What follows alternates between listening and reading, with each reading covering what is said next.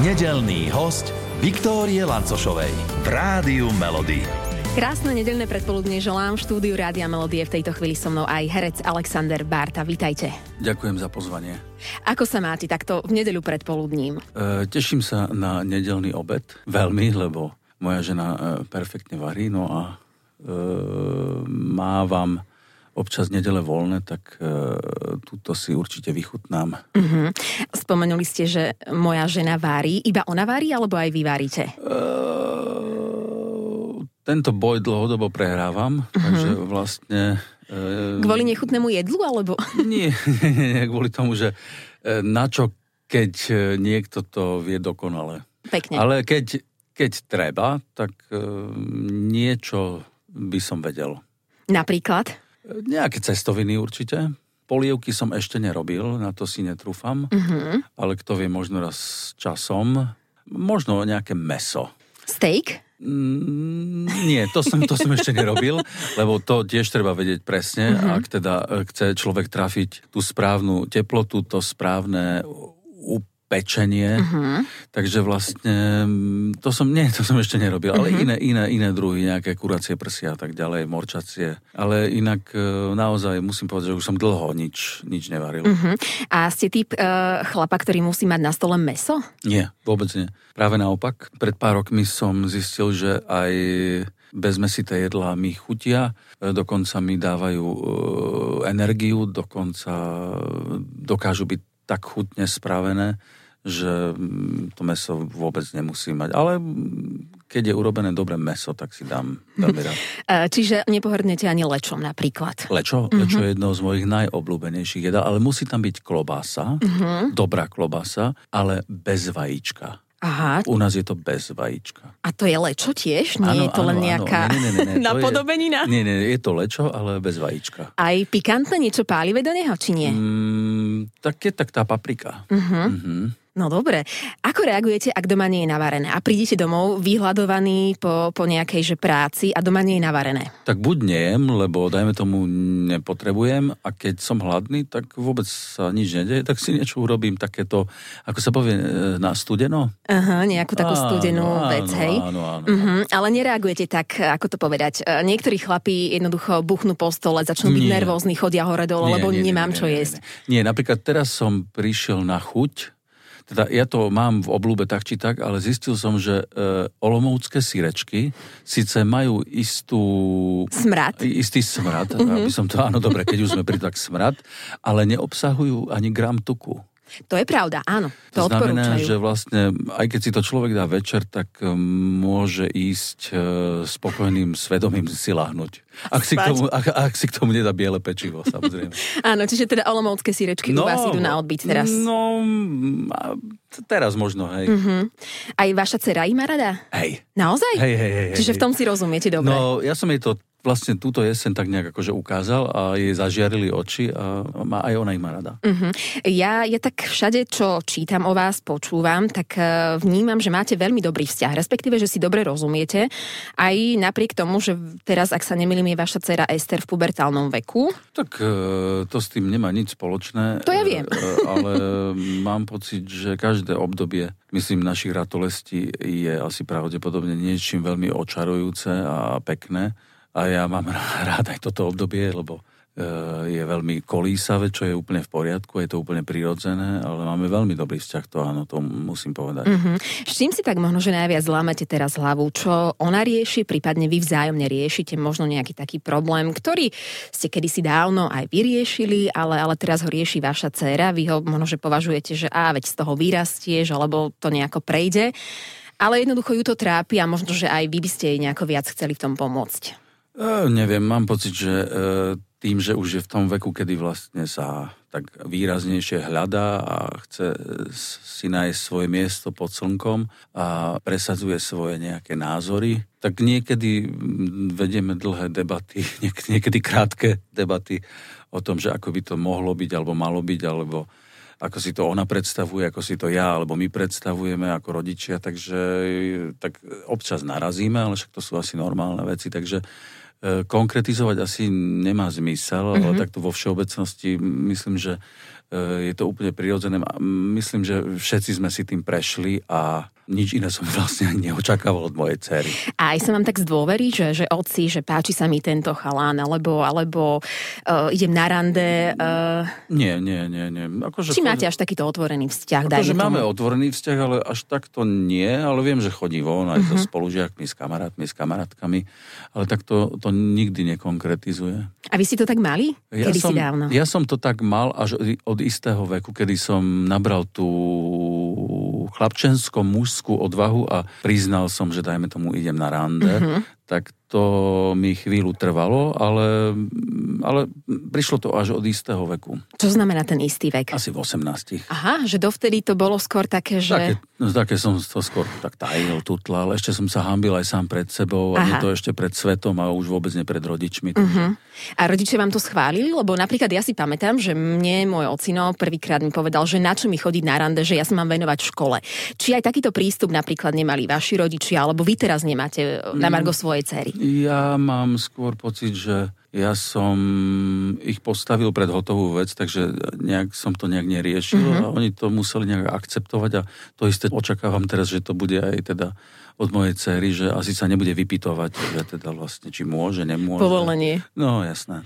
Ale asi máte nejaké také e, možno, že predstavy, že aký by mohol byť uh, ten chalan, s ktorým by dcera išla na rande, alebo nemáte tak? Nie, nemám, nemám. Uh, určite nie, nemám žiadne nejaké predstavy, to nie. Uh-huh. Skôr, uh, aby bola ona šťastná, aby sa cítila dobre, aby to nebol nejaký tlk, ktorý bude otlkať, prípadne bude k nej sprostý, ale práve naopak, že si ju bude vážiť a si ju aj vie ochrániť a tak ďalej. Pekné, to je pekné. A o tých rodinných vzťahoch nehovorím len tak, lebo tie rodinné vzťahy sú hlavnou témou aj novej divadelnej hry, e, ktorá bude mať premiéru zajtra a, a hovorím o divadelnej hre Otec, e, kde sú tie rodinné vzťahy tiež v tej hlavnej úlohe, tak je? Ale vy ten otec tam nie ste. Nie, nie, nie, tam, tam nehrám otca, tam hrá otca. Môj kolega z divadla, z Slovenského národného divadla, e, vynikajúci slovenský herec, pán Emil Horvát, ktorý má dceru, ktorú hrá Petra Vajdová a ja hrám jej manžela, čiže vlastne je to taká nejaká kvázi rodina. No a naozaj v hlavnej úlohe sú tie rodinné vzťahy a hlavne ten otec, lebo keďže sa tá hra tak volá, tak naozaj v tej hlavnej úlohe je otec a jeho istá diagnóza. Tá diagnóza je Alzheimer. Nikto nikdy nevie, čo ho na staré kolena čaká, takže vlastne e, aj tá rodina sa musí asi pravdepodobne nejakým spôsobom vysporiadať s tým a zaujať k tomu nejaký postoj a o tom to vlastne celé je. Uh-huh. Uh, tento príbeh je aj sfilmovaný, ak sa nemýlim, získala niekoľko Oscarov. A, a ako ste sa vy stotožnili s, s touto divadelnou hrou? Tak ten text je podľa mňa veľmi dobre napísaný, je to kvalitná divadelná hra, naozaj, naozaj je to aj sfilmované, naozaj je to vynikajúci film, naozaj ten Anthony Hopkins, ktorý vo filmovej podobe stvárnil toho otca, naozaj dostal Oscara a mhm. e, človek, keď ten film vidí, tak vie prečo. A je to veľmi autentický exkurs do života starého človeka, alebo teda človeka v pokročilom veku, ktorý má túto diagnózu. Mm, samozrejme, film má úplne iné možnosti v rámci tých výrazových prostriedkov, ako, ako to celé divákovi doručiť, mm-hmm. ako divadlo. Takže vlastne tie naše prostriedky sú úplne iné. Ja dúfam, že tiež budú autentické, lebo naozaj pôjde o veľmi vyhrotené a jasne, konkrétne dané situácie, kedy vlastne ten otec žije ten svoj život s tou diagnózou a žije to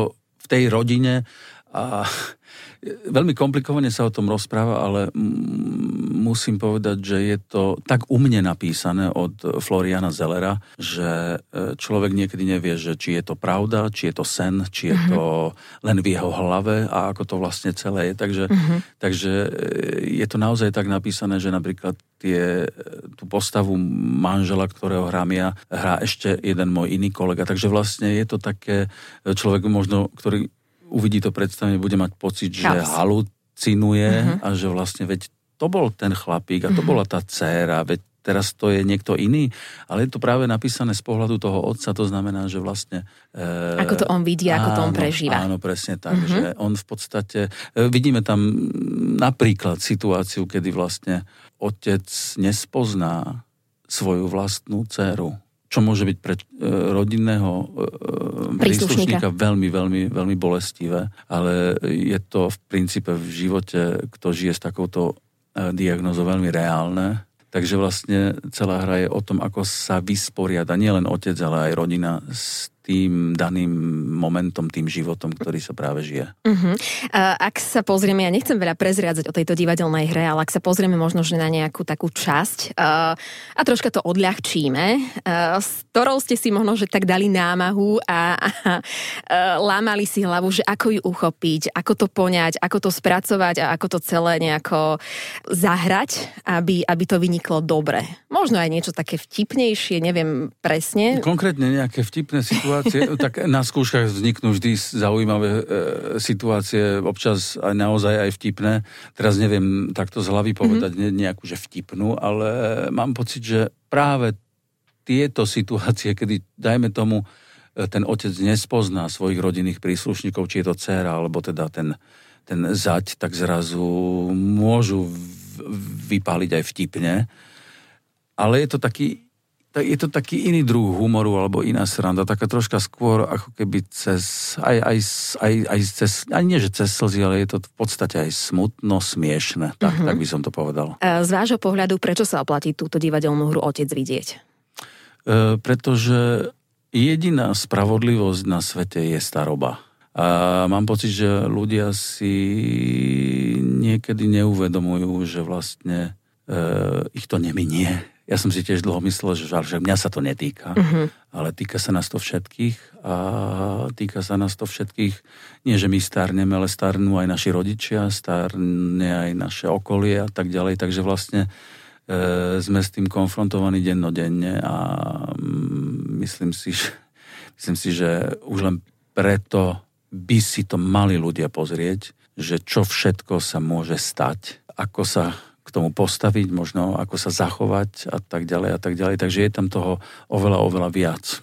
Takže veľmi srdečne pozývam zajtra na premiéru hry Otec od Floriana Zellera v hlavnej úlohe s Emilom Horvátom a Petrou Vajdovou o 19.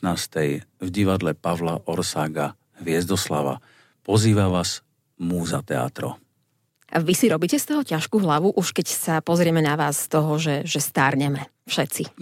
Nemyslím si, že ťažkú hlavu, tak samozrejme človek už e, cíti, dajme tomu aj telo a tak ďalej, takže vlastne... Už aj klby tak nepočúvajú?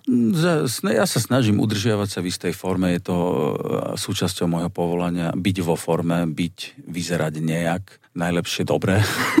Takže vlastne mm, mám pocit, že je to niekde v tej výbave toho herca, že musí. Naozaj sa nemôžeme tváriť, že e, naše, naše telo nás predáva a tak ďalej, takže je to fakt. Ale myslím, že tak prirodzene to vzýšlo, že mám to aj niekde zakódované, že som v detstve aj plával Mám aj praktický, aj teoretický vzťah športu, rád ho aj pozerám, uh-huh. ale rád aj e, chodím do fitka, robil som aj jogu istý čas. Uh-huh. Takže vlastne mám k tomu vzťah. Ale nejak, že by som si robil ťažkú hlavu z toho, že stárne, no tak všetci stárne. Uh-huh. Tak nie, niekto má viac vrások, niekto skoro šedivie, niekomu vypadávajú vlasy, niekto má vačky pod očami. Áno, a tak všetko. Ďalej. Súčasná doba ponúka kadejaké výmoženosti, aj, aj e, pomôcky, e, nejaké tie procedúry, kade čo na to, aby sme vyzerali o niečo lepšie. Vy ste za to, alebo prípadne aký máte k tomu postoj? Ja myslím, že každý asi robí, čo vie, ale zatiaľ som nepodstúpil nič také. Snažím sa naozaj zdravo žiť, to znamená, že strava, pohyb, všetko nekale s mierou. Uh-huh. Uh, takže vlastne, Čo je to vlastne nekale? Niekto, neviem, alkohol, uh-huh. tak zbytočne asi nie. Pravdepodobne človek už aj v staršom veku možno ani toľko nevládze a tak ďalej. Takže, ale všetko by malo byť robené s mierou. A to sa vzťahuje aj možno na tie umelé zásahy do organizmu a tak ďalej. Uh-huh.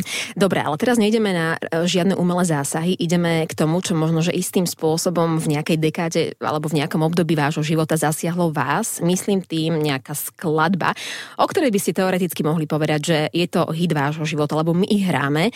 A, a našla by sa nejaká pieseň alebo nejaká kapela, ktorá istým spôsobom zasiahla vás a prečo? A ja to mám s hudbou tak, že každé životné obdobie, každý vek prináša niečo a tým pádom aj nejakú hudbu. Vždy sa to viaže možno na nejakého človeka, na nejakú situáciu, na nejakú, mm, neviem, životné obdobie, mm-hmm. neviem ako to pomenovať, ale asi človek, ktorý možno má 16 rokov, počúva úplne inú hudbu a možno, že má klapky na očiach a počúva len takú hudbu mm-hmm. a nie je otvorený inej hudbe, a tak to bolo aj v mojom prípade. Ja som totiž to vyrastal v spoločnosti s kamarátmi, kde sme počúvali aj teda tvrdšiu hudbu, bola tam metalová, taká roková, tvrdá hudba. Dokonca som mal kapelu, ktorá takúto hudbu hrala a hral som na bas-gitaru, mm-hmm. takže vlastne mám vzťah k hudbe a hit môjho života, neviem, môžem povedať, má, našiel som si ženu svojho života. To je pekné. E, to je moja Henrieta a musím povedať, že s ňou mám jednu skladbu, teraz mi napadá. Mm-hmm. Je, to, je to skupina YouTube a pieseň, ktorá nás zblížila, pieseň Stuck in a Moment. E, mám pocit, že to bolo také prvé, ktoré nás tak ako keby, na ktorú sme dokonca asi aj spolu tancovali. Aha. Dohodnime sa tak, že to YouTube bolo také akože, mm-hmm. ktoré nás tak akože hudobne, myslím, asi e, možno spojilo, alebo ako to nazvať. Dobre, takže teraz si zahráme ten hit vášho života, nie len vášho, ale aj e, vašej Henriety, ak to takto môžem povedať, skladba z taký moment. Pokojne môžete čokoľvek odkázať našim poslucháčom do intra takto krátko pred pol dvanástou. Takto krátko pred pol dvanástou odkazujem všetkým poslucháčom Rádia Melody, milujte sa a množte sa. Všetkých nedelných hostí nájdete aj na Podmaze, vo svojej podcastovej aplikácii alebo na SK.